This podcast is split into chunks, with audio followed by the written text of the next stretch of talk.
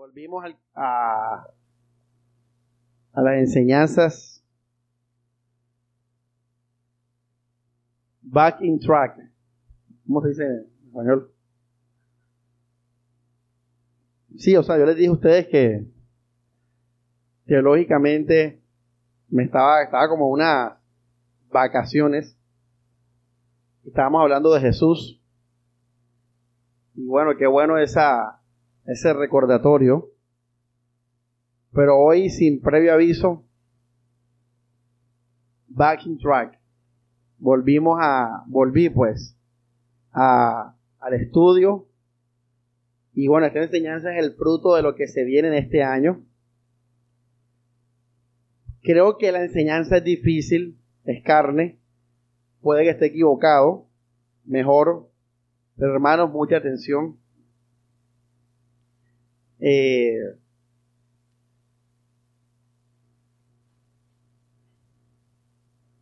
la enseñanza se titula Conscientes del mundo espiritual. Es una prédica normal, yo o sea, el mundo espiritual no está diciendo, ay, la prédica del domingo es light porque es fin de año, una prédica normal. Conscientes del mundo espiritual. Y vamos a el libro de mi Biblia se pone el rapto, ¿qué? Ah. Eh, vamos a Filipenses 3:19, hermanos. Y como les digo, es una prédica importante porque el pastor Samuel volvió a estudiar la- las cosas profundas. Es la primera del año, así que mucha atención. 3.19 dice, está hablando Pablo de personas que no caminan en el Señor Jesús. Y miren cómo se refiere él, dice, verso 19, su destino es la perdición.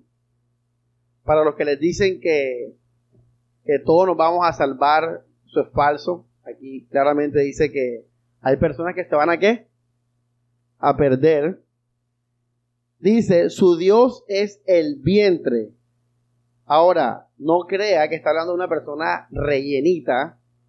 Aquí no se refiere a eso, les voy a decir a qué se refiere Pablo, que no es el tema de hoy. Yo cuando estaba haciendo la prédica, que Samuel no digas cosas para ver la prédica y que ya, ya, ya, ya fallé. Hermanos, habían fiestas que se hacían en esa época donde uno de los puntos más importantes del placer era comer, comer y comer hasta vomitar y volver a comer y vomitar y volver a comer. Entonces, cuando Pablo dice su Dios es el vientre, está hablando de lo que hoy consideraríamos una persona rumbera, una persona que ama y que todos los fines de semana se va a rumbear. Algo así lo que está diciendo el apóstol Pablo, está como las rumbas del momento y se identificaba mucho con el tema del vientre por lo que les acabo de decir. Y dice, su honor lo que es vergonzoso, vanidades, egos, inmoralidades. Mira, como, usted escucha las conversaciones, yo hice esto y aquello, me robé esto, no se dieron cuenta, me acosté con fulana, me acosté con la otra y se ríen siendo orgullosos. Bueno, es lo que está diciendo Pablo acá. Su honor es lo que es que vergonzoso. Sin embargo, nada de eso es el tema. Lo que quiero que veamos es lo que viene a continuación. Dice, su mentalidad es que terrena. Eso es lo que quiero que subraye. Eso tiene que ver con el tema de hoy, consciente del mundo espiritual. Ahora, fíjense que hay una mente que está pensando en cosas que terrenales. Quiere decir que si hay cosas terrenales, también hay cosas que, que no son terrenales. Y Pablo censura la mente que solo piensa en lo terrenal. Ojo esto, en lo terrenal. O sea, que son conscientes del mundo que terrenal. Pablo dice, hey, eso está mal. Mira que lo pone en las características de personas que van camino a qué? A la perdición. Ahora vamos a Efesios 3:10. Mi versículo, uno de mis versículos favoritos que les digo ahorita. Y dice, para que las fuerzas y los poderes celestiales conocieran por medio de la iglesia la sabiduría de Dios en todas sus formas. Entonces, si yo le digo a uno de ustedes, hey, señálame un florero, señálame una copa de vino, señálame a una mujer, señálame a un hombre, señálame una puerta. ¿Qué tienen todas esas cosas en común? Que hacen parte del mundo terrenal, que se pueden ver con los ojos físicos, etc. Bueno, fíjense que el apóstol Pablo aquí no está hablando de nada que tú puedas señalar. No está hablando de nada que tú puedas ver con tus ojos. No está hablando de nada que tú puedes tocar. Vamos a ver qué está hablando Pablo. Dice, para que las fuerzas y los poderes que celestiales. Está hablando de puerta, florero, copa de vino, hombre, mujer, cielo, sol, luna, estrellas. Está hablando de cosas espirituales. Ahora, miren que la iglesia está llamada a vivir en relación con las cosas que espirituales. Con estos dos versículos quiero empezar la prédica mostrándoles que en el mundo desde la Biblia hay dos realidades. Está la realidad terrenal y está la realidad espiritual. Hay dos realidades. En el mundo hay dos realidades. Miren que en Filipenses Pablo habla de personas que solo piensan en qué? Lo terrenal. Y en Efesios Pablo le dice a la iglesia que, que viva dando testimonio a qué? A un mundo qué? Espiritual. Son dos ejemplos donde vemos la mentalidad en las cosas terrenales y la mentalidad en las cosas espirituales. Voy a poner otros más poner vuestra mirada en las cosas de arriba, en esto pensar, etc. Bueno, listo, hermano, quedó claro. Hay dos realidades desde la Biblia. Y nosotros creemos en la Biblia, amén. Somos cristianos, los hinduistas dicen una cosa, los budistas dicen otra cosa, los ateos dicen una cosa, los psicólogos eh, ateos dicen una cosa. La Biblia nos habla de dos realidades. Ya, ahora, la realidad, digamos, común y general también nos dice que las personas no solamente participan de la vida, sino que también se mueren. Fíjese eso. hermanos, la gente se muere todos los días. Y, no, y no nos preguntamos, oye, ven acá, ¿y qué será de la vida del que se murió? Por ejemplo, usted es una persona con deseos, recuerdos, sentimientos, personalidad, voluntad. ¿Qué pasa si ahora mismo nos vamos para la casa y en camino a la casa alguien de nosotros se accidenta y muere y mañana decimos, oye, ¿y Ludis? Ludis se murió. Ludis se murió. Si ayer estaba con Ludis en el culto, ya Ludis no existe hoy. Se murió. Se, accidentó y murió, falleció.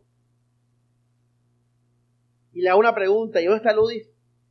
¿Dónde está su personalidad, sus afectos, su voluntad, su amor, sus recuerdos, su alma? ¿Dónde está? Ahora, le hago una pregunta. ¿A qué edad se muere la gente? A cualquier edad. Niños, jóvenes, adultos. ¿Quiénes se mueren? ¿Los ricos o los pobres? Todos. Quiere decir que, ojo lo que la frase que voy a decir, así como, así como de importante es la vida, también debemos darle importancia a la muerte, porque primero, todos participamos de ella. Segundo, en cualquier momento nos morimos. Tercero, no importa las condiciones, es una realidad. Hermano, así como usted ahora va a pensar en, en pagar los recibos de este mes de enero, así como usted va a pensar en, esas, en esos afanes, en trabajar, usted tiene que pensar en la muerte, porque la muerte puede llegar exactamente ahora. ¿Cuánta gente no se ha muerto de un infarto fulminante? Durmiendo. Hasta mañana, hasta mañana se levanta uno muerto. Fíjense, ¿cómo se llama la prédica? consciente del mundo espiritual. Ahora, la realidad, hermanos, tristemente, es la de Lucas 12, 20, 21. Vamos a leer Lucas 12, 20, 21. Dice 12. Este es el rico insensato.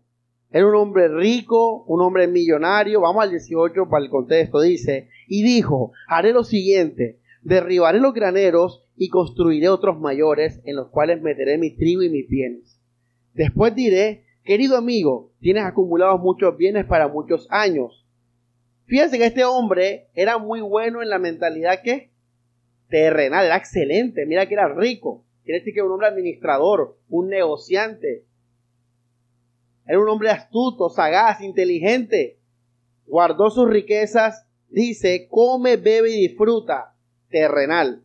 Y dice, pero Dios le dijo, necio, esta noche te reclaman la vida. ¿Cuánta gente, hermano, no se ha muerto así joven? Que no esperan morirse y mueren, no existen para el día siguiente.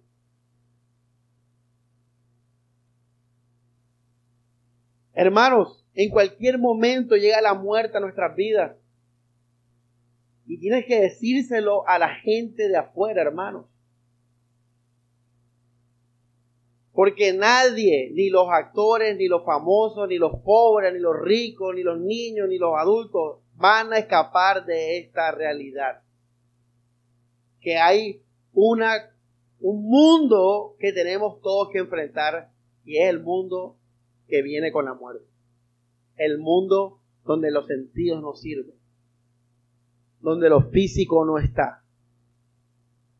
El mundo espiritual. Aquí Dios lo, lo condena, lo regaña. ¿Por qué? Porque este hombre no era consciente del mundo espiritual. Dice, necio, insensato, esta noche te reclamarán la vida. Lo que has preparado para quién será, o sea, lo terrenal, porque tú te vas para la otra realidad. Así le pasa el que acumula tesoros para sí y no es rico a los ojos de Dios. Y Dios es algo que espiritual. Dios no se puede señalar, ni ver, ni tocar. Hermanos, la mayoría de nosotros somos necios porque no pensamos en la muerte. Y yo les digo a ustedes en una prédica que nosotros los creyentes todos los días tenemos que estar preparados para darle cuentas a Dios. Todos los días nos tenemos que levantar con la muerte. Eclesiastés dice que el sabio está en la casa de qué? De luto. Ayer cómo estaba la gente, hermanos. Y yo coloqué en mi post un año en que nos acercamos a nuestro destino. Mira, un, ciudadano tratando de que la gente piense que nos vamos a morir. Un año más, hermano Álvaro, ¿ah? que nos acercamos a la tumba. Y puse, siguiendo en el camino, Jesús, lo espiritual. fíjate que todo lo que dije ayer en el estado es espiritual. Y mucha gente salió con las maletas a la calle Mucha gente se puso metas terrenales, bajar de peso, viajar, comprar, vender, casarme. Hey hermano, Pablo dijo, los, los que están perdidos piensan así. Mentalidad terrenal. El rico insensato pensaba así. Pero hermanos, repito, ¿cuántos somos conscientes del mundo espiritual en el cual vamos a entrar en, vamos a tener entrada plena en la muerte. ¿Mm? En todo, oigan esto, hay dos realidades.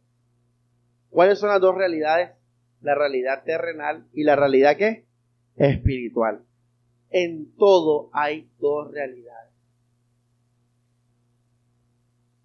Por ejemplo, vamos a poner unos ejemplos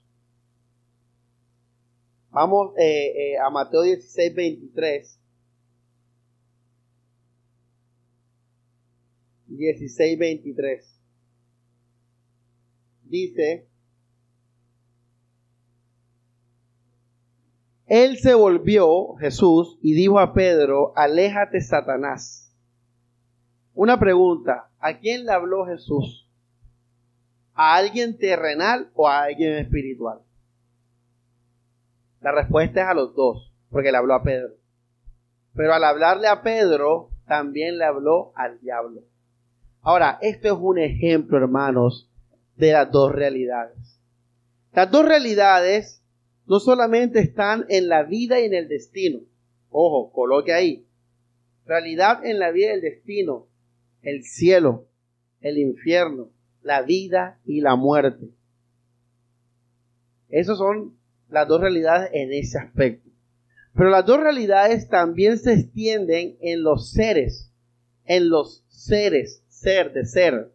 Y en este versículo vemos que hay seres que no son terrenales, pero que hacen influencia, acción y poder en lo terrenal. En este caso, Satanás.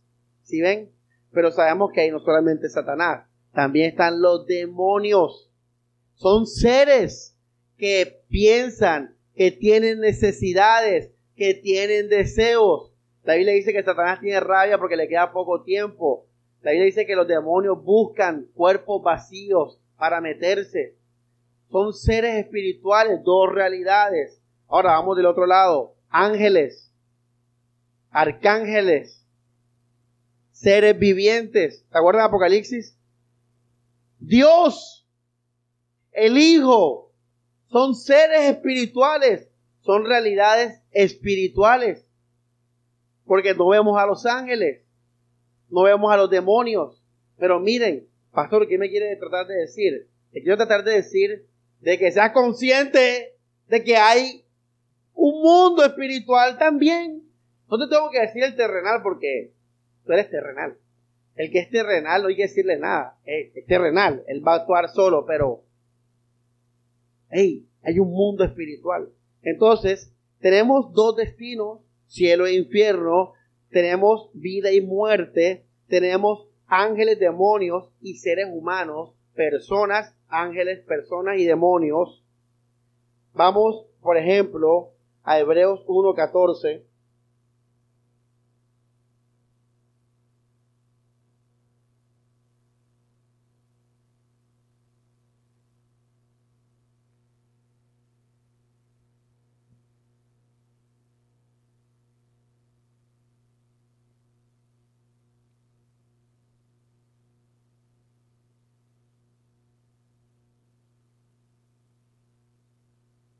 Dice, ¿acaso no son los ángeles todos ellos espíritus? Fíjense, al servicio de Dios enviados en ayuda de los que han de heredar la salvación. Hablando de seres que espirituales, ángeles. ¿Cuántos han convocado a los ángeles este año que pasó? Yo les digo a ustedes que ustedes tenían que hablar también con sus ángeles y decirle, hey, voy a salir, hey ángel, ponte pila. ¿Ah? Ustedes han pensado en los ángeles. Usted tiene ángeles. Solo predicamos hace un año y pico allá en el hotel que les dije que uno tenía que levantar y decir, bueno, ángeles, bendecido el día de hoy. Póngalos a trabajar. Si usted tiene una persona que le sirve en la casa, un empleado, y usted le dice, hey, quiero un café con leche, ¿qué va a hacer el empleado, José? Quiero un huevo revuelto con jamoncito, ¿qué te va a hacer? ¿Y qué son los ángeles? Dice la Biblia, de los que van a dar la salvación. Y si usted no le dice nada, pues no va a hacer nada. Ahora, no se la va a pasar hablando con los ángeles. Después se va a volver angiólogo. Pero sí es bueno, hermanos, que sea consciente. Y mira qué tremendo la predica de hoy. Del mundo espiritual. Porque si tú eres consciente de que Dios te envió ángeles, usted va a estar seguro en la vida. ¿Ah? Si yo le digo, oye, tranquilo, que yo estoy contigo, ¿tú cómo te vas a sentir? Seguro. Ahora, si usted piensa todos los días y recuerda que Dios le envió ángeles a su servicio, ¿usted cómo va a estar ese día? Confiado y agradecido del amor del Padre. Por eso, hermanos, no se olvide de los ángeles en el sentido de que no deje de ser consciente. Estoy seguro que ninguno de ustedes pensó en los ángeles en este año. Estoy seguro que nadie pensó en los ángeles. ¿Quién? ¿Por qué? Ah, ya. Bueno, entonces hermano, mucha atención que la cosa se pone ahorita más difícil, no se pierda la línea. ¿Qué hemos visto hasta ahora? Hey, hay dos realidades. ¿Realidad qué? Espiritual, terrenal, vida, muerte, cielo, infierno, diablo y demonios, Dios y los ángeles. Son cosas espirituales y cosas terrenales, realidades terrenales. Que el hermano de la que lo he distraído.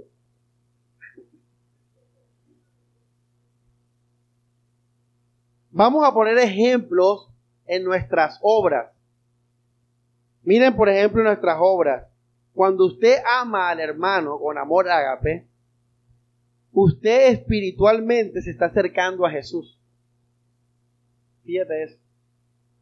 Porque la Biblia dice en Juan 15, hey, permanezcan en mi amor, ámense los unos a los otros. Entonces mira como algo terrenal, que es amar a un hermano, como algo de este mundo, mira como al mismo tiempo está haciendo algo espiritual, que es acercarte a Jesús. Por ejemplo, cuando yo perdono, eternamente me reconcilio con un hermano, con una persona. Pero espiritualmente, ¿qué estoy haciendo? Juan, que me diga esto, hermano, lo gradúo. A ver, ¿qué hago yo espiritualmente cuando perdono a un hermano? ¿Cómo? Caliente. ¿Cómo? Caliente, pero caliente. Tan puro caliente. Bueno, la Biblia lo dice. Vamos a Colosenses 3, 13. Miren qué pasa en el mundo espiritual cuando yo perdono a alguien. Dice, soportense mutuamente, perdónense si alguien tiene queja de otro el Señor los ha perdonado. Hagan ustedes lo mismo. ¿Qué, ¿Qué, pasa cuando yo perdono a un hermano? Soy, yo me acerco o soy más consciente del perdón de Cristo hacia mí. Fíjense que eso es algo que pasa espiritualmente, pero terrenalmente tú perdonaste a un hermano. Él está cogiendo, Alex, está, como está cogiendo la línea. Por ejemplo, yo amo a mi hermano en lo terrenal, lo ayudo, estoy con él, lo acompaño, lo que sea, le sirvo, pero espiritualmente me estoy acercando a Jesús. Yo perdono y espiritualmente yo estoy siendo más consciente del perdón de Cristo en mí. Fíjense que en todo en la vida hay dos realidades. Y tienes que ser consciente de las dos. Esto es tan importante y tan grave al tiempo que si usted no es consciente de lo espiritual, no sirve de nada que hagas lo terrenal de la Biblia. No sirve de nada. ¿Qué tal es? O sea, si usted perdona a alguien, pero no es consciente de lo que eso hace espiritualmente, tú no estás haciendo nada. No estás haciendo nada. Para que lo terrenal tenga incidencia, tienes tú que ser consciente de lo espiritual. Ojo. Otro ejemplo, cuando honro a las autoridades, a los pastores, a los siervos. Cuando honro al pastor. ¿Cuántos de ustedes me honran de corazón? Hey, al pastor, al siervo de Dios. ¿Qué estoy haciendo yo espiritualmente? Le estoy sirviendo a Jesús.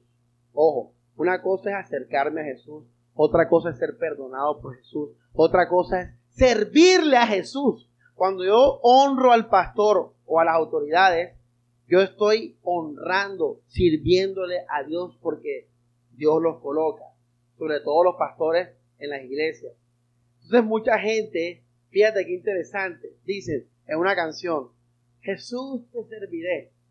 Ve al pastor y no hay honra, no expresan honra, no están sirviendo a Jesús. Si tú eres sirviente de Jesús, tú honras a los servidores de Jesús.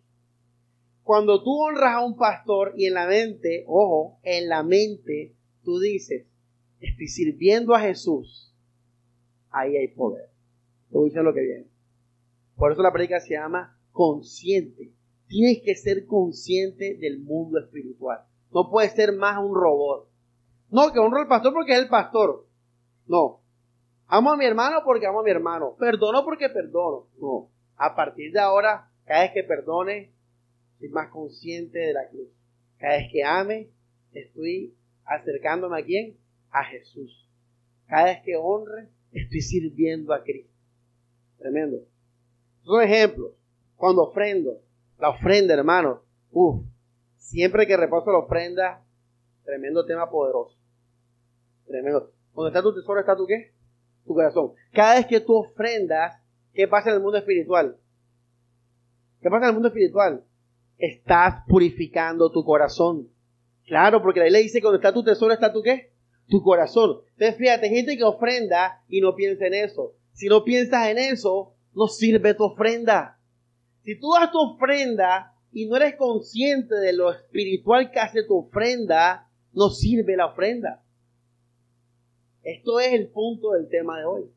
Hey, cuando yo ofrendo, yo soy consciente que estoy, Señor, estoy purificando mi corazón. Señor, estoy entregando al fuego mi ego. Estoy entregando al fuego mis deseos, mis codicias. Estoy entregando al fuego mi vanidad cada vez que ofrendo. Eso pasa cuando ofrendas, por ejemplo, y muchas otras cosas más. Pero vamos a dejarlo ahí. El punto es lo espiritual. Pablo dijo en el contexto de la ofrenda, el que siembra mucho cosechará abundantemente. O sea, bueno, dos realidades. ¿Cuál es la realidad terrenal? El dinero. El dinero, ¿verdad? ¿Cuál es la realidad espiritual? Ya ven, hay algo espiritual. Listo. Eh, otro ejemplo, cuando me congrego. La Biblia dice, no dejéis de congregados como algunos tienen por costumbre, antes bien que el día se acerca y fortalezcanse en amor, confírmense los unos a los otros en amor. ¿Qué hago yo cuando me congrego en la iglesia? A ver, espiritualmente. Me estoy uniendo a mis hermanos. Cuando yo me congrego espiritualmente, me uno a la iglesia. Cuando yo me congrego espiritualmente, estoy confirmando la venida de Jesús. Él lo dijo. Me estoy preparando para la venida de Cristo. Entonces, terrenalmente, ¿qué es congregarse? Venir calle, calle 93, 42G, lo que sea. ¡Pum! Pero tú eres consciente que cuando tú vienes a la iglesia, estás uniéndote al cuerpo de Cristo. También, en el mundo espiritual. Estás confirmando la palabra de Dios. Eso pasa en el mundo espiritual. Pero ojo, solo para los que se congregan con conciencia del mundo espiritual. Hermano, porque esto es tan básico. Hermano, sencillo. Porque eso va a revelar la razón por la cual tú haces las cosas. Por ejemplo, si yo le digo a Alex, Alexander, cómprame un litro de leche, 10 huevos, una almohadilla y ya. Alexander, ¿cómo va a hacer eso? No sabemos, pero seguramente va a ir caminando a la tienda, ¿verdad? Tranquilo y relajado. Entonces yo digo, Alexander, tengo fatiga, no he desayunado, no he almorzado, no he cenado, Alex. Por favor, cómprame leche, pan y huevo. Estoy que vomito por la fatiga. ¿Cómo voy a ir a la tienda? No va a ir caminando, va a ir más rápido. Miren, ojo, miren cómo la conciencia altera todo en tu vida.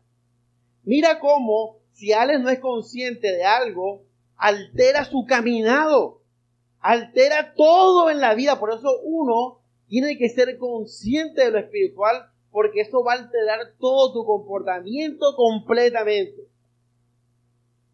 Y el cristiano es una persona espiritual. Tremendo. Alex, imagínate que Stephanie, tienes a Stephanie sin comida, a Leia sin comida, se están desmayando, mareando. Creo que lo va a hacer hasta un poco más urgente que con Samuel, ¿verdad? Porque no solamente es su amigo, su hermano, sino también es su mujer, su hija. El deber, imagínate son mujeres. Es fíjate, hermano, en los tres ejemplos, cómo la conciencia de algo va a definir tu comportamiento en general. Ojo, por eso muchos de ustedes no han ofrendado este año. Les digo eso. Por eso muchos de ustedes no han hecho cosas para Dios. Porque aunque las han hecho externamente, lo hacen sin conciencia de lo espiritual. Y repito, si tú lo haces así, usted no está haciendo nada. Nada. Son obras muertas que no santifican, que no tienen ningún poder. Las obras que tienen poder, otra frase, son aquellas que se hacen conscientes de lo espiritual. Si no, no tiene poder esa obra. No hay nada de poder espiritual. Eres un religioso más. Y lo importante de la conciencia. Ahora, ¿dónde se ubica la conciencia? En la mente. Mira lo importante de la qué? De la mente. De la mente del cristiano. La mente del creyente. Ahora,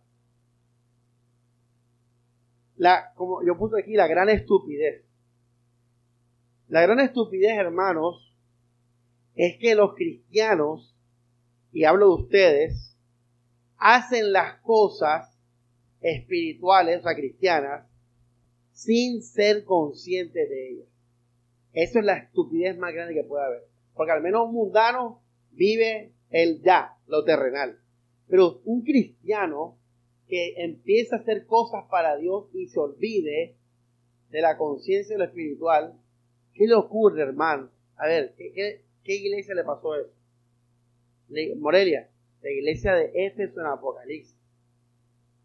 Servían, defendían la fe, hacían todo, pero espiritualmente habían perdido la relación con Jesús. Y muchos de ustedes están así. O sea, la iglesia se vuelve algo mecánico. La ofrenda, la honra al pastor, el amor a las hermanas, la colaboración en el servicio. Las hermanas que hacen la limpieza, que ponen estas luces, todo eso, eran conscientes que eso era para el cuerpo de Cristo. Pensaban así cuando colocaban esas luces. Pensaban así. Oye, esto es para el cuerpo de Cristo. Esto es para el amor de la iglesia. Esto es para la congregación. ¿Cuántas de ustedes hicieron eso así? Fíjate, muchas lo hicieron externamente. Tú vas al mundo y hay un cumpleaños, la gente del mundo va a hacer con esmero la decoración del cumpleaños. Muchos de ustedes hacen con esmero estas cosas, pero sin darse cuenta no lo hacen espiritualmente. Lo hacen por el lugar, por las personas. Lo hacen por Samuel, por Mari, por Ludi, por el protocolo, por la lógica. Y vamos a celebrar. Son mis hermanos, mis amigos. Vamos a ponerlo bien bonita la iglesia. Todo eso es terrenal. Eso va a ser también un mundano. Y no está mal. Pero también tú dices, oye, aparte de todo esto, esto es para la iglesia de Cristo. Eso cambia todo. El mundano no piensa así. Consciente del mundo espiritual. Entonces, vamos a Filipenses 3:19 y miren una palabra clave que creo que ya es como obvio, ya lo he dicho, pero ya lo voy a decir específicamente.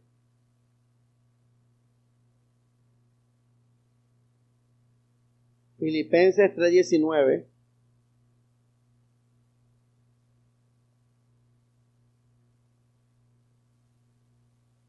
Lo leímos al comienzo, ¿verdad? Dice, su destino es la perdición, su Dios es el vientre, su honor lo que es vergonzoso, su mentalidad es terrena. ¿Su qué? Palabra clave. Su mentalidad.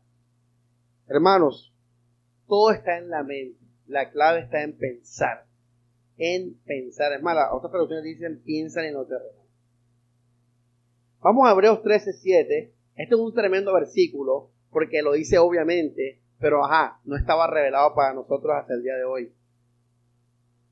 Y es brutal. Yo, yo dije, Señor, no, no saca esta predica uno.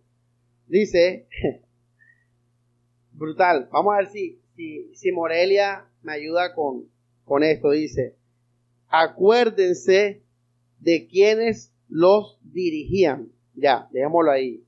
Morelia, divídeme ahí las dos realidades. La mirada que no leíste el versículo, léelo de nuevo. Hebreo, el miedo que estaba grave. Como gay en la posición y hiciste la tarea. Acuérdense de quiénes los dirigían ya. Hebreos 13:7. ¿Cuáles son las dos realidades ahí, Moreno? ¿Qué dijo Pablo en Filipenses 3? Su mentalidad es que terrenal. ¿Cuáles las dos realidades aquí? ¿Cuáles son? José. En esa frase nada. Ahí está acordarse. Eso es lo espiritual, lo consciente. Y está lo terrenal, que es la parte de todo lo que viene de los líderes. Tu relación con el líder. Mira qué brutal este versículo. O sea, todo en la Biblia se nos manda a hacerlo con la mente, ojo, con la mente enfocada en lo espiritual. ¡Ey! Ojo, esto. La Biblia dice que me, que, me, que me bendigas materialmente. La Biblia dice que estés pendiente, dice que ores por mí. Sí. Pero si tú haces eso y no te acuerdas, no tienes en tu mente lo que significa el pastor, hermano, usted está obrando en la carne, está obrando sin poder. Cuando yo me acerque a un líder, yo me voy a acordar de lo que significa eso un hombre llamado por Dios, un hombre que Dios ha usado, etcétera, etcétera. Hey, si uno de mis siervos tiene sed, le damos un vaso de agua que fría, a mí me lo están dando. Pero fíjate, para tú poder recibir esa bendición, tú tienes que decir, hey, Samuel es un siervo de Dios y le voy a dar por eso una honra eso es el proceder correcto todos los días. No es de que, hey, Samuel es el pastor en el sentido de que, como en el colegio, hey, esa es la directora, y a la directora se le respeta. No, hay gente que así me trata, que me respeta y me honra, pero de esa manera como, hey, yo soy el pastor. O sea, el día que yo deje de ser pastor, ese hermano nunca más me va a tratar con honra. Pero, por ejemplo, cuando David tuvo la oportunidad de matar a Saúl. ¿Qué dijo David? Oye, tremendo. Fue consciente del mundo espiritual. Él terrenalmente tenía toda la autorización para matarlo. El traidor, falso, y lo trató de matar a David. Pero él, David, vivía en las dos realidades. Oye, qué tremendo. Uno tiene que vivir. Entonces David dijo, oye, ven acá. No sé yo puedo matarlo, pero hey, Dios lo que Oye, eso es tremendo. ¿Sabes por qué es tremendo? Porque David amaba tanto a Dios y lo respetaba tanto que aunque Saúl ya estaba desechado, el hecho de que Dios lo hubiera llamado, David dijo, esto es algo de especial, esto es diferente. ¿Sabes? Dios lo llamó. Así era el respeto y la honra que David le tenía a Dios. Otro ejemplo, José, con lo de Potifar. José pensó en lo terrenal. Él dijo, hey, barro, este, este, este, hombre me confió que todo su bien. Eso es lo terrenal. La acción terrenal. El mundano piensa así. El mundano tiene moral. Y dice, hey, barro, pues, me ayudó, me ha prestado plata. ¿Cómo le vas a hacer eso a mi amigo? Pero eh, José también dijo, ¿por qué voy a hacer esto a Dios? Ahí José se conectó con lo espiritual. Sabía que detrás de todo Dios estaba ahí. Y después cuando los hermanos vinieron, ¿qué dijo José? Tranquilo que Dios ha dispuesto esto, etcétera. Entonces, hermanos, el cristiano vive así. Vive en las dos realidades. No es como el rico que insensato. No es como el mundano de Filipenses.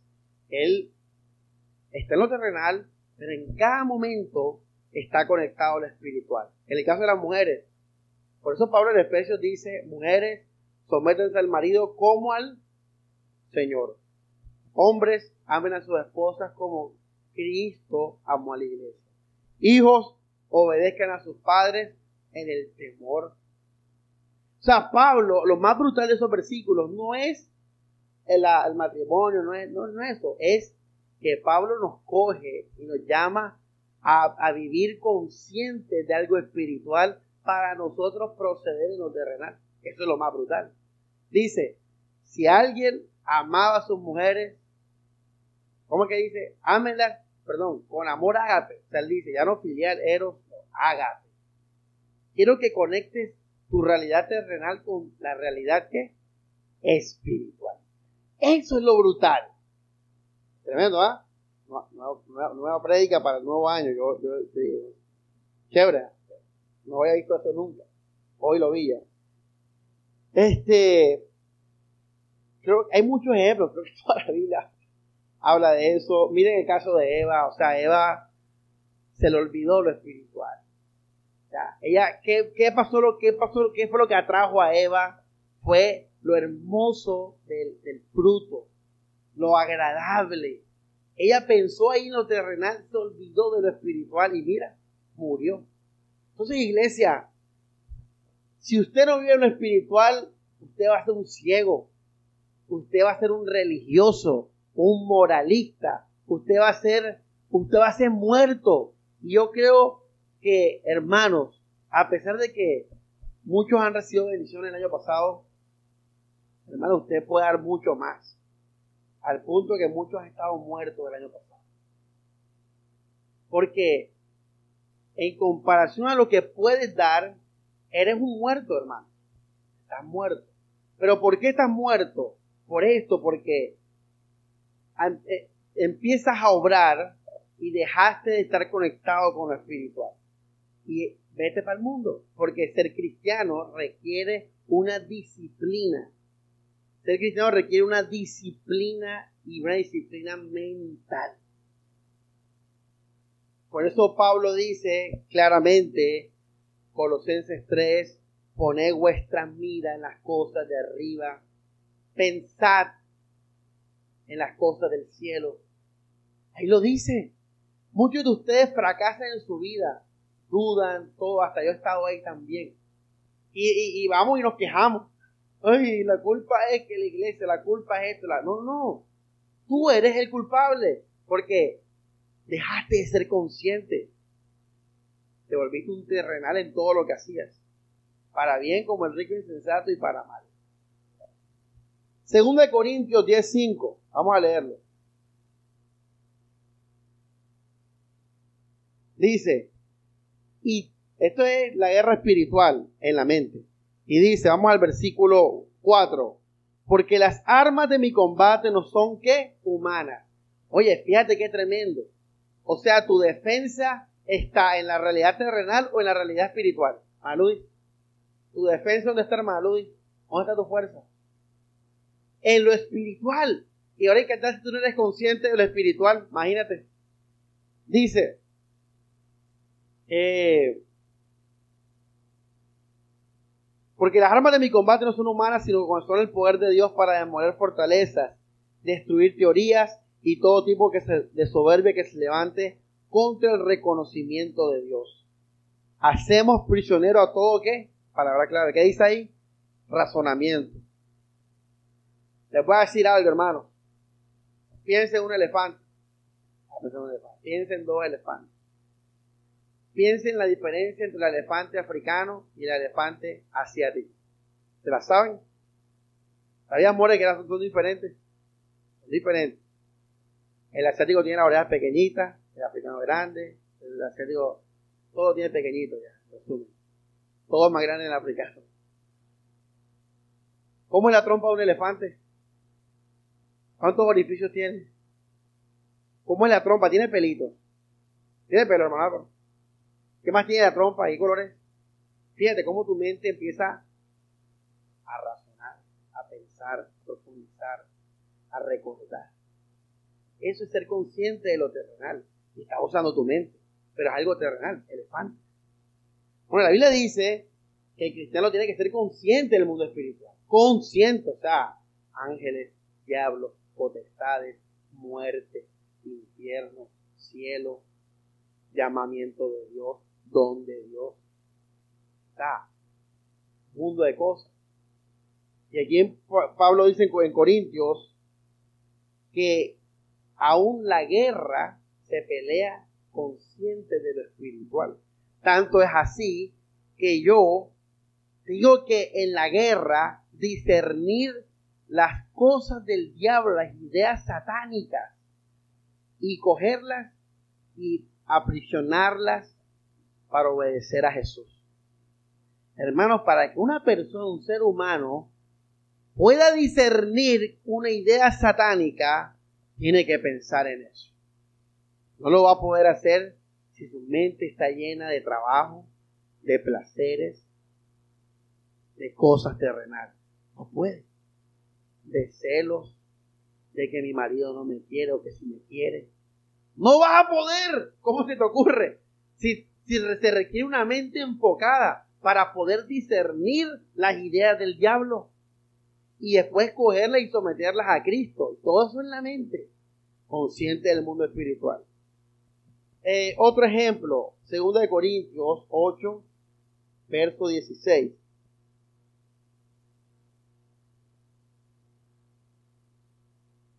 No, disculpen, ese como está raro ahí. Creo que es el primer, de Corintios. Sí.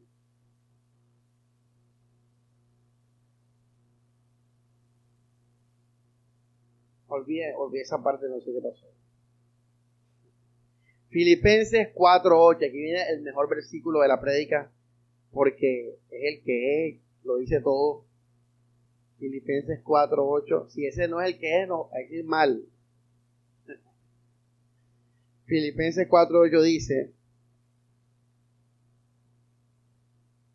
oye, ¿tú sabes lo que me costó a mí esta prédica?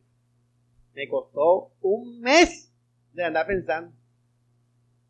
Un mes, hermano. Para que el predicador pueda coger lo nuevo, tiene que andar meditando, orando, analizando. Por eso que prediqué todo el mes de Jesús.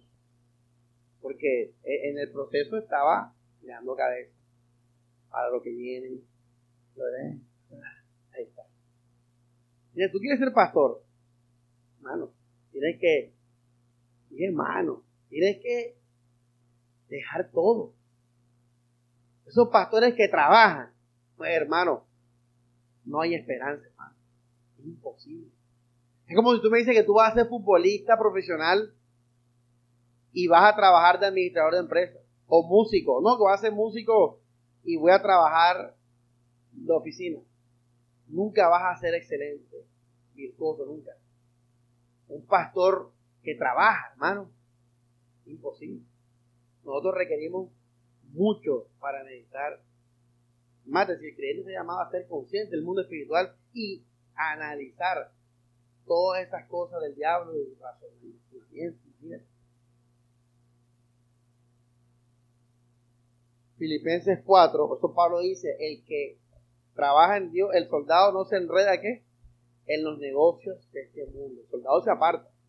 Así tiene que ser el, pastor. Filipenses 4,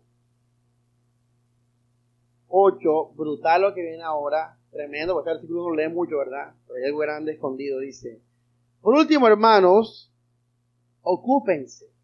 Pero la palabra aquí es tu mente. O sea, tu mente.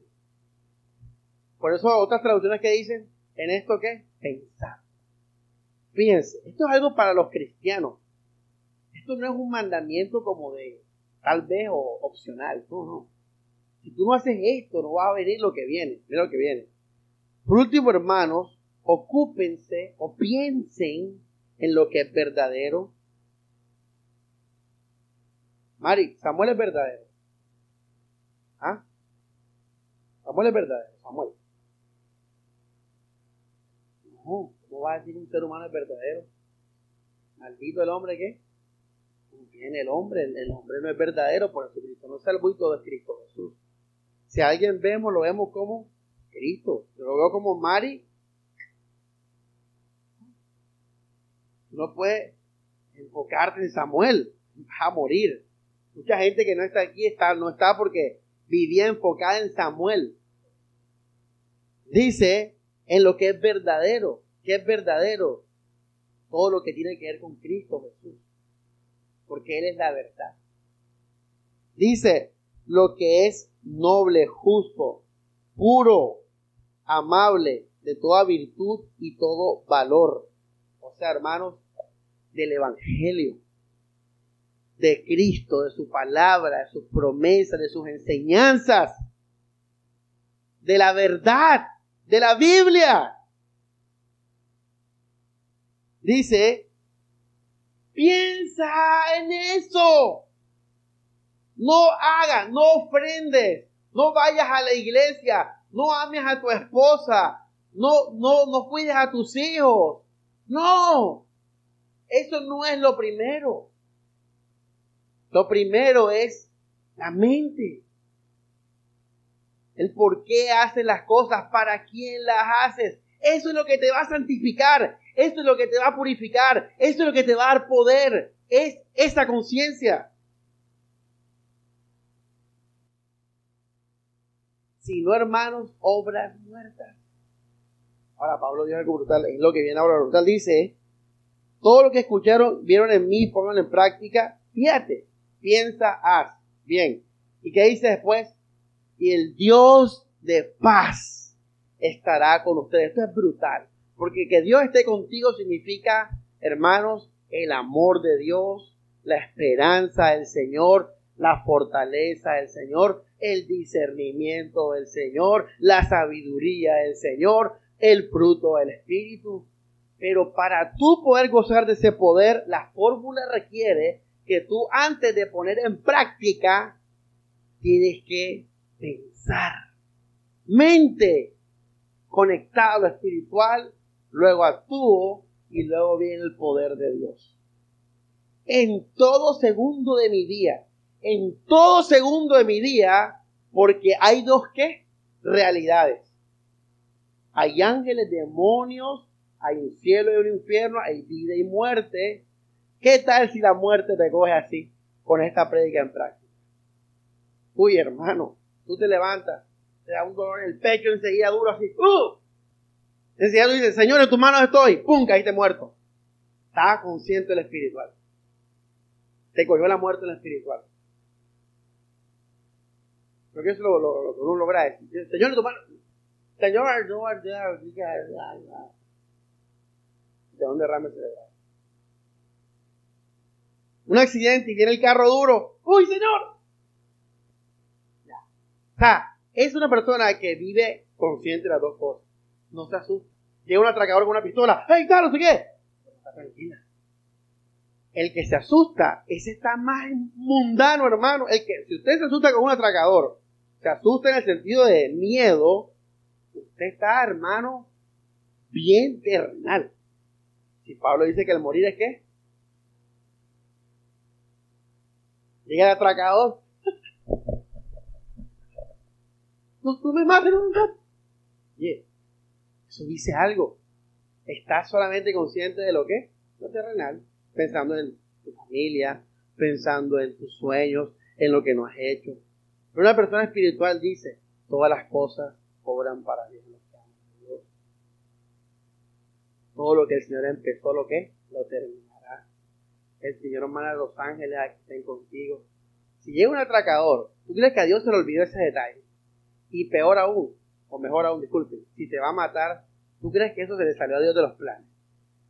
Todo está escrito, por eso tú estás en paz. Y un testimonio de un cristiano así. Hay un testimonio en la vida real, esto está en los, en los cómics de Chick, el ladrón se metió a la casa, cogió al Señor, lo despertó y le dijo, bueno, ¿y dónde está la, la joya? ¿Verdad? Cierra los que te va a matar. Y el tipo estaba cantando y El, el rotero le dijo, oye, ¿tú por qué estás feliz? Muy para el cielo. Y fue tanto el impacto que dio el ladrón que el ladrón se convirtió en Cristo.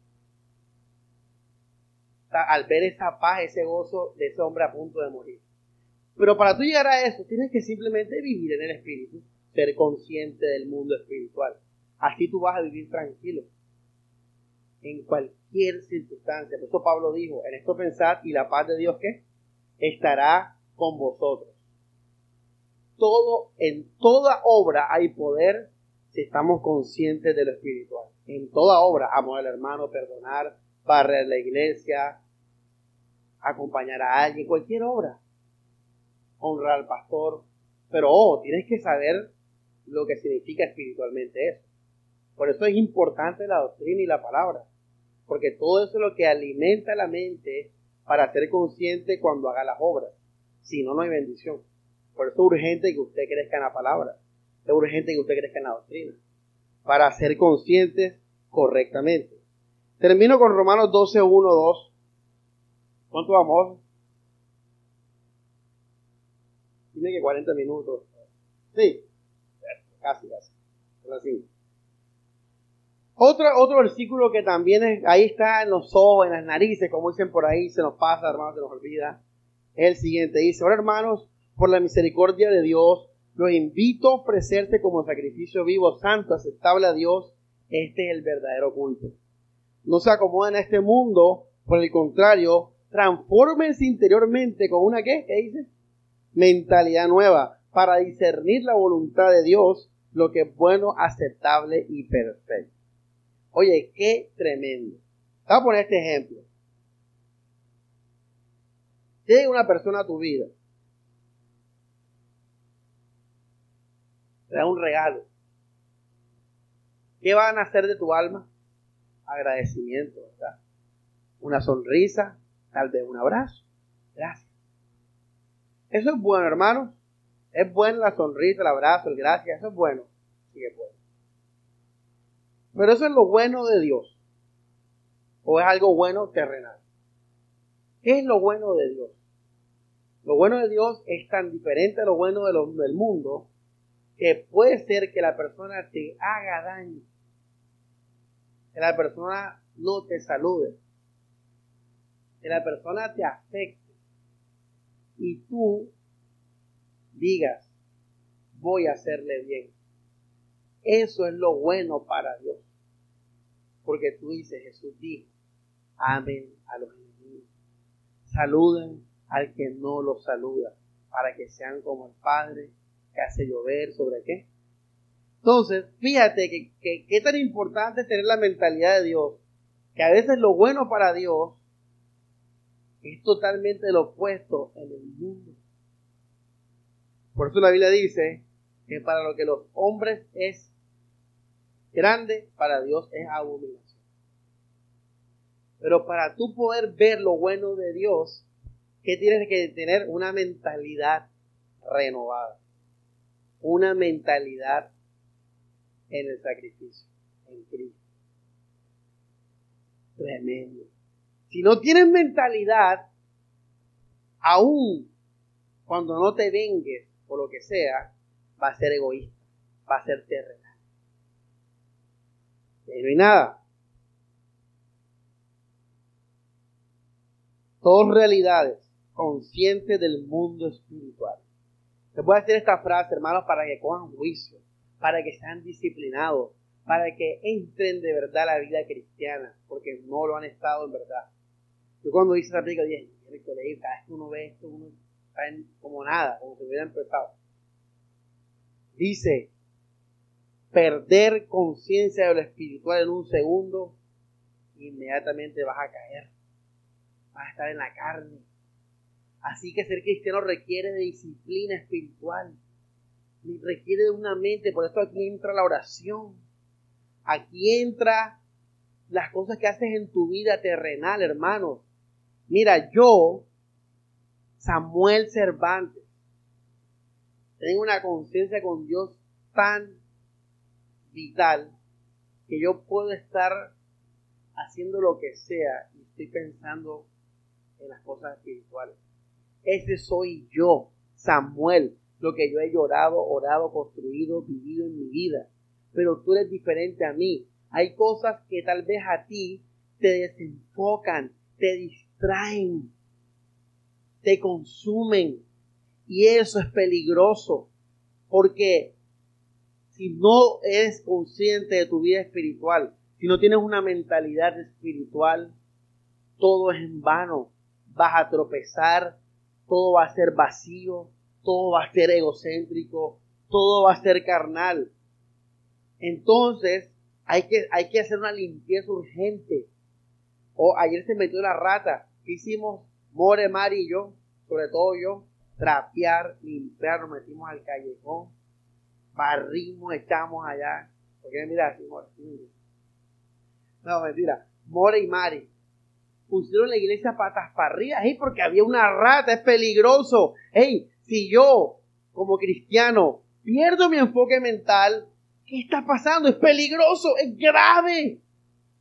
Yo no puedo jugar con esto, porque la mente enfocada me da la paz de Dios, porque la mente enfocada me da la buena voluntad aceptable de Dios, porque la mente enfocada, o sea, hermano, me da el fruto del Espíritu.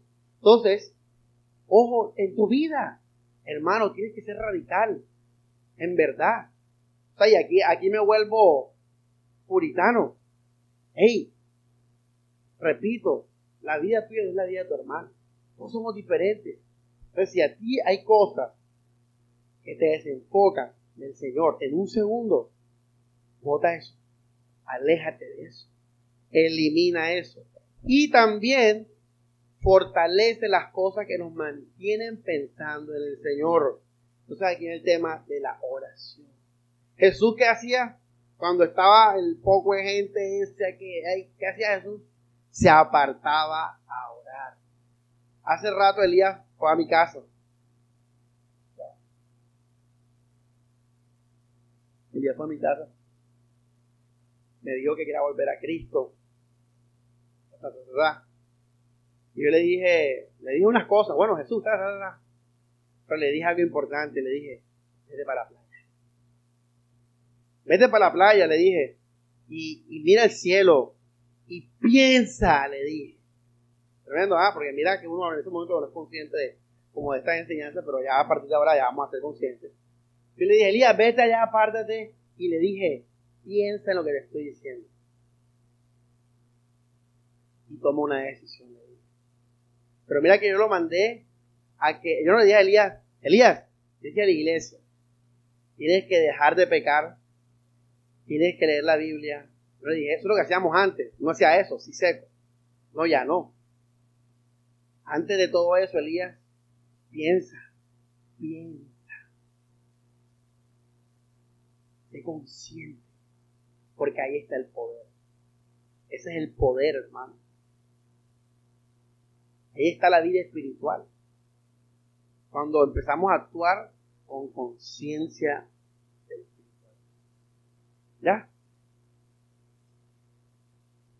Ayer, y repito, les digo ahora, perdemos este enfoque, hermanos, y ese día va a ser carnal, vacío, aunque ofrendes, aunque vengas a la iglesia, va a ser muerte. Muerte. Eso es peligroso porque engaña y acostumbra. No es el tema. Ayer estábamos en el centro, Mari y yo, lo que conté, estábamos en Tecleta, caminando el Paso Bolívar. Y yo, ¿qué te dije, Mari? Dime, dime, dime a la iglesia, ¿qué te dije? Caminando.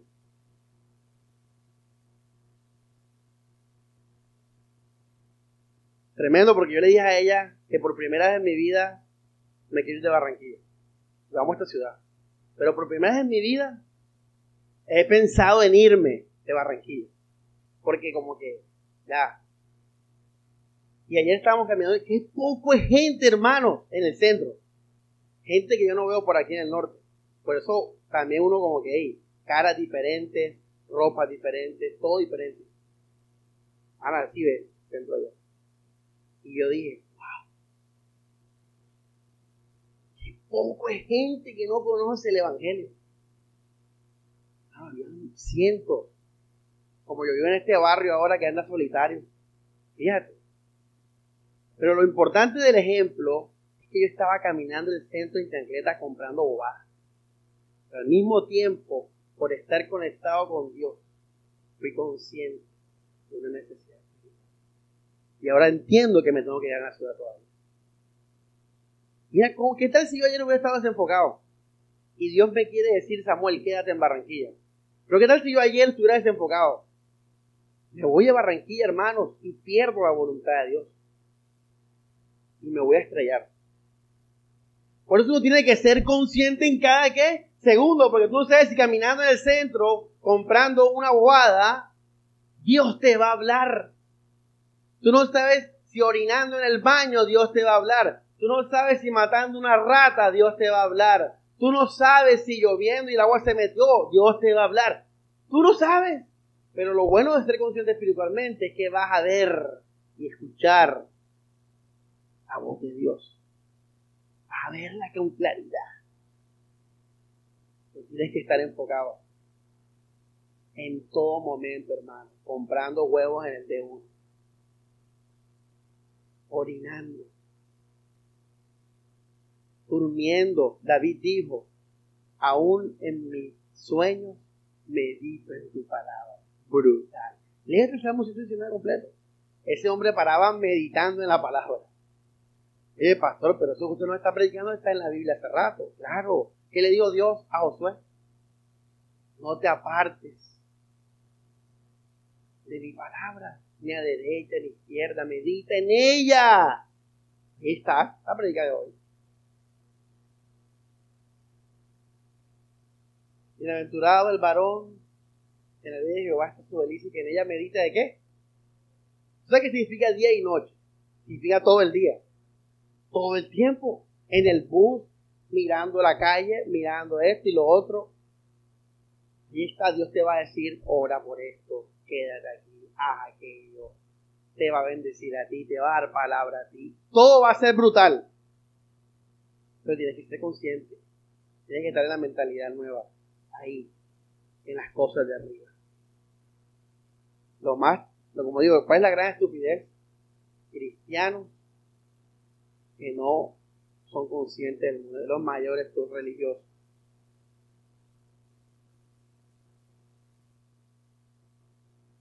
Pablo cuando estaba cerca de la muerte, ¿qué dijo? He peleado, he corrido, era un hombre que estaba consciente de lo espiritual, ¿sí o no? Si usted le quedara un día de vida, ¿qué pensaría? Ay, mi mamá, ay, mis hijos, y, Dios te va a regañar. Las mujeres de Jerusalén, enfocadas en lo terrenal, ¿qué le dieron a Jesús? Ay, pobre de ti, que dio Jesús. No lloren por mí, mujeres de Jerusalén. Lloren por ustedes y por sus hijos, porque vendrán días ya, anunció el juicio. Bienaventurados los pechos que te mamaron. No, no, no, no. Bienaventurados los que oyen la palabra de Dios y la guardan. Ella, alégrate. Tremendo, ¿eh? Y la gente es feliz porque tiene hijos y todo eso. Otro. Eh, señor, Señor, Señor, los demonios se nos sujetan. Tranquilo, que esos versículos van a estar Señor, Señor, los demonios se nos sujetan los enfermos son curados. ¿Qué digo Jesús Daniel? Alégrese más bien, porque su nombre está escrito en los cielos. Eso es una persona que vive en las dos realidades. Aún, mira que en el ministerio Jesús le dice a ellos que se regocijen porque su nombre está escrito en los cielos, no porque aquí haces esto y aquí, porque esto es pasajero. Repito, hermanos, solo consciente de las dos realidades habrá poder y el camino de la voluntad de Dios. Ya lo puse y lo leímos. Puse signo de admiración porque es importante. Yo sé que me voy a en Barranquilla, hermano. Ya, yo, ya Dios me habló yo. Hasta que yo no evangelice esta ciudad completa, no puedo ir. Hay mucha gente aquí que no conoce. Y esta es nuestra ciudad. Y digo, ¿tú primero qué? Judea, después Samaria hasta lo último de la tierra. Tremendo, hermano.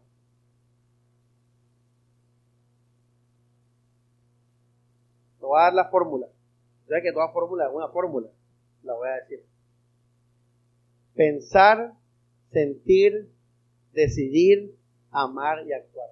Esa es la fórmula. Ese es el orden de cada cosa de nuestra vida. Pensar, sentir, decidir, decidir amar, actuar. Y eso es igual a poder. Si en tu vida no está esta fórmula, no vas a recibir ni el poder de Dios ni la voluntad de Dios.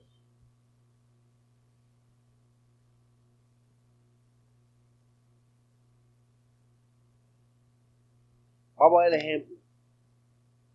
Todo viene a la mente primero. Luego tú vas a sentir cosas, a veces agradables, desagradables, por las emociones y los sentimientos. Y es ahí entonces donde tú tomas una decisión en tu vida. Ojo, es, primero uno piensa, luego siente, luego uno decide. En la decisión es donde está el amor ágape, donde está Cristo. Todo en la decisión donde tú dices, hey, voy a amar o no voy a amar. Voy a buscar a Cristo o no voy a buscar a Cristo. Voy a honrar a Cristo o no voy a honrar a Cristo. Y luego actúas. Ya. Te voy a poner el ejemplo. Le digo a José, José, tengo hambre. Viene la idea a la mente de José. José piensa. ¿Qué piensa José? ¿Qué me importa? Ah, en un buen sentido. Ah, come. Si él piensa eso, ¿él qué va a sentir? Nada. Porque en la mente ya él se desentendió de algo. Y hasta llegó la fórmula de José. ¿Tú crees que José va a tener poder en su vida espiritual? Ahí llegó José y así vive José. Así vive José la vida. Piensa ahí. Por eso, ojo lo que voy a decir ahora importante, José. La doctrina es importante. La Biblia es importante porque la, eso es lo que va a ser el peso de la idea. Por eso es tan vital, tan brutal la doctrina y la palabra. Que sea verdadera. Vamos a poner otro ejemplo. Hey, José, tengo hambre. José Piensa. Ey, razona. ¿Quién es Samuel? Pastor, me, dio la palabra, no te dijo. Me dio la palabra de salvación. Es un siervo que trabaja, que estudia, que se dedica a eso. ¿Qué va a sentir José? ¿Cierto? Va a sentir, uh, agradecimiento por ahí pasó sentir hasta de ver, como un padre que está bien y te necesita. Y ahí José toma una decisión. Dice, voy a hacer la voluntad de Dios. Y luego José actúa y me dice, Samuel, toma 15 mil, 20 nequis, o 30 nequis. No, si eso pasa así, esa, ese acto tonto y trivial y diario y común, eso aparentemente va a darle poder a José Jaime. Le va a abrir los ojos, lo va a bendecir, lo va a guiar al próximo escalón de su vida espiritual. Porque actuó con conciencia espiritual y agradó a Dios. Ahora, tú no puedes vivir todos los días así, todos los días pensando, eh, eh, eh, no, no. ¿Qué es un cristiano maduro? Es alguien que ya tiene sometido en sus huesos, que ya tiene tan clara la palabra de Dios y lo ha decidido en su vida, que ese proceso pasa muy rápido. Y él, ay, tengo hambre, tranquilo, vamos a Papayón. Y en es tan rápido fue, porque José ya sabe que yo soy pastor. Porque José ya sabe, ya, ya él sabe, ya él sabe. Pero ¿por qué uno llega a ese nivel de conciencia? Porque uno profundizó en su soledad, porque uno en su soledad tomó decisiones, porque uno en su soledad leyó la Biblia y se la memorizó y la leyó de corazón y tomó decisiones. Eso es un cristiano maduro. Un cristiano inmaduro tiene que hacer el proceso. Y uno, peor todavía, es el que ni lo hace, o sea, está en la carne, que le llega la idea y la recibe en la carne y actúa en la carne. 2 de enero, no he dado la cuota pro templo. ¿La cuota pro templo? Eh, ya te la mandé. Así es un cristiano carnal, una obra muerta. Me pagaron. Lin. Gracias, Señor, por poder. Cambia todo en la vida. Hay gente que lee la Biblia así, mecánicamente. No, cuando la lees, dices, más cerca de la palabra de Dios. Señor, háblame. Y la idea es que llegues a un punto en que ya no pases esos procesos, porque ya está en tu hueso, en tu ADN. Bueno, solo así, hermanos, vas a poder hacer la voluntad de Dios y, y vivir en poder en tu vida. Por eso muchos de ustedes, y yo también lo hice, sentimos a veces desenfocados, ahí desorientados, todo mal, todo ayer. Pero es porque perdimos conciencia del mundo espiritual.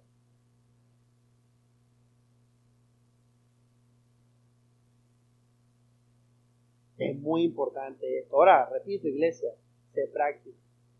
¿Qué te aleja y qué te acerca en tu mente? Toma decisión. Toma decisión. De pecado, de hobbies, de personas. Toma decisiones. Es donde uno toma decisiones prácticas. Voy a dejar con amigos. Voy a dejar de ver esto. Voy a dejar de hacer esto. Ya, voy a dejar de hacer esto porque es que yo no tengo tiempo para hacer tres cosas, cuatro cosas. Ahí uno toma decisiones prácticas. Y les voy a decir ya para terminar, ahora sí va con una hora. Para terminar, una ñapa, esta es una ñapa.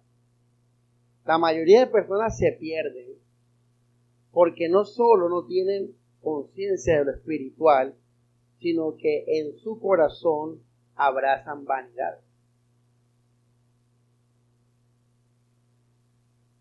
Y les voy a decir, una sola cosa que no sea Dios en el corazón va a llevar a la muerte. Por ejemplo, para que me entiendan esta ñapa dos. La ñapa una era lo de la doctrina, pero no dije que era una ñapa. Dice, si tú tienes una decisión en tu corazón de ser hermosa, eso ya es un corazón. Y dice, todo lo que va a hacer en su vida va a girar alrededor de ella verse y de ser qué? Hermosa.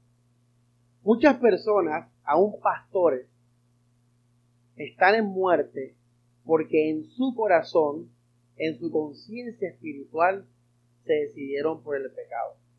En otras palabras, así como en lo espiritual está Cristo, también vimos que están? Los demonios, Satanás, la falsa doctrina, todo eso. Hay personas que en su corazón, o sea, en su conciencia espiritual, toman decisiones por la vanidad, por el dinero, por la gloria de los hombres. Esa gente murió. Guarda tu qué? Tu corazón, porque de él qué? mana la vida. Si ese es tu caso, mi hermano, tienes que sacar eso de tu corazón, arrepentirte y decir, Señor, dame un nuevo corazón. Porque mucha gente, repito, no tiene esperanza, aunque prediquen el Evangelio y sean pastores, porque en su corazón no solamente quieren agradar a Dios, sino que tomaron una decisión de ser hermosos, tener dinero, vivir bien. Por eso el que quiere ser pastor tiene que estar dispuesto. Yo me acuerdo en la universidad, cuando yo decidí ser teólogo y eso, yo dije, esta vuelta no da plata. Yo dije, renuncio hoy, 2008, en una banca, en la reformada, yo renuncié al dinero. Si no, no hubiera estado acá hoy. Yo allá en una banca, hermana Carmen, dije, hoy renuncio a tener un carro, a tener una casa, porque no puedo agradar a Dios y también decir voy a tener un carro y no puedo hacer y lo tomé ya 2008. Y mira que si no hubiera tomado esa decisión, aquí no estuviera. Entonces, esa es la ñapa 2. Como que hay gente que es consciente de lo espiritual y toma decisiones de cosas pecaminosas y vanas. Listo, hermanos, terminamos. Conciencia del mundo espiritual. Voy a ser consciente del mundo espiritual en el 2023. Voy a ser cristiano. Yo tomé esa decisión hace 10 años, hace 15 años, hace 5 años. ¿Qué me pasa? Voy a ser un creyente. Voy a vivir como vive un cristiano. El cristiano es una persona que es espiritual, es un ser espiritual. Por lo tanto, tiene que vivir en el espíritu. Sí, hermanos, a llenarse la palabra de Dios y a vivir todo lo que hagamos, hermanos, todo. Y dejemos de hacer conectados con el Señor Jesucristo para su gloria. Y me echarán un cuento, hermanos. Vamos a orar. Dios Padre, gracias por tu palabra, Señor. Nos encomendamos a ella, encomendamos a la iglesia, Dios. Rompe cadenas, abre los ojos, Señor. Libera, Dios. Purifica los corazones, Señor. Santifica tu iglesia, Dios, con esta palabra, Dios. Y así nos encomendamos para el día de mañana, Señor. Para tu gloria, Señor. Para vivir en el poder y la voluntad de Dios. Para vivir, Señor, en lo que tenemos que estar, ser lo que tenemos que ser y hacer lo que tenemos que hacer, Señor Jesucristo. Gracias por esta palabra, Señor, para empezar el año, Dios. Y que así sea el resto del año, Señor. Que seas tú hablándonos, exhortándonos, Señor, dándonos crecimiento, Dios, para ver tu gloria en nuestras vidas, para ser usados por ti, Señor. Hoy hablamos de la conciencia de lo espiritual. Está la práctica, Señor, está el hacer, está la obra. Pero todo eso es inútil, Dios, si no lo hacemos para tu gloria, si no lo hacemos honrando la Biblia, si no lo hacemos con fe, Señor, si no lo hacemos consciente de lo espiritual, Dios. Así es necesario que tu palabra, Dios, more en nosotros en cada segundo, Dios. Tenemos que tener, se requiere, Señor, que seamos disciplinados en nuestra mente. Esto no es para los desordenados, Dios. Esto no es para los ociosos. Esto no es para los cobardes. Esto no es para los mundanos, Señor. Se van a perder, Dios. Si siguen así, Señor, ellos se van a perder, Dios. Los que se salvan, Señor, son aquellos, Dios, que disciplinan su vida, su mente, Señor. Tenemos que estar enfocados, Señor. Es necesario para servirte. Es necesario para el reino de Dios. Porque todo lo que tú nos das es en la mente, Señor, al Espíritu de Dios. Que mi hermanos vean esa urgencia, Señor, que se necesita. La gente los necesita. La iglesia los necesita firme, sirviendo, dando el poder del Espíritu, Señor. Tenemos que crecer, Señor. Muchos se estancaron el año pasado, Dios. Muchos son lo mismo de hace dos años, de tres años, Señor. Que crezcan, Dios. Que maduren, Señor. Es necesario entonces, Dios, que desde lo más pequeño y básico hasta lo más profundo, Dios, empiecen a encontrarse contigo, Jesús que todo es por ti, que todo es para ti, que todo tiene una razón de ser, todo es para tu gloria, Jesús. En el nombre del Padre, del Hijo y del Espíritu Santo. Amén y amén.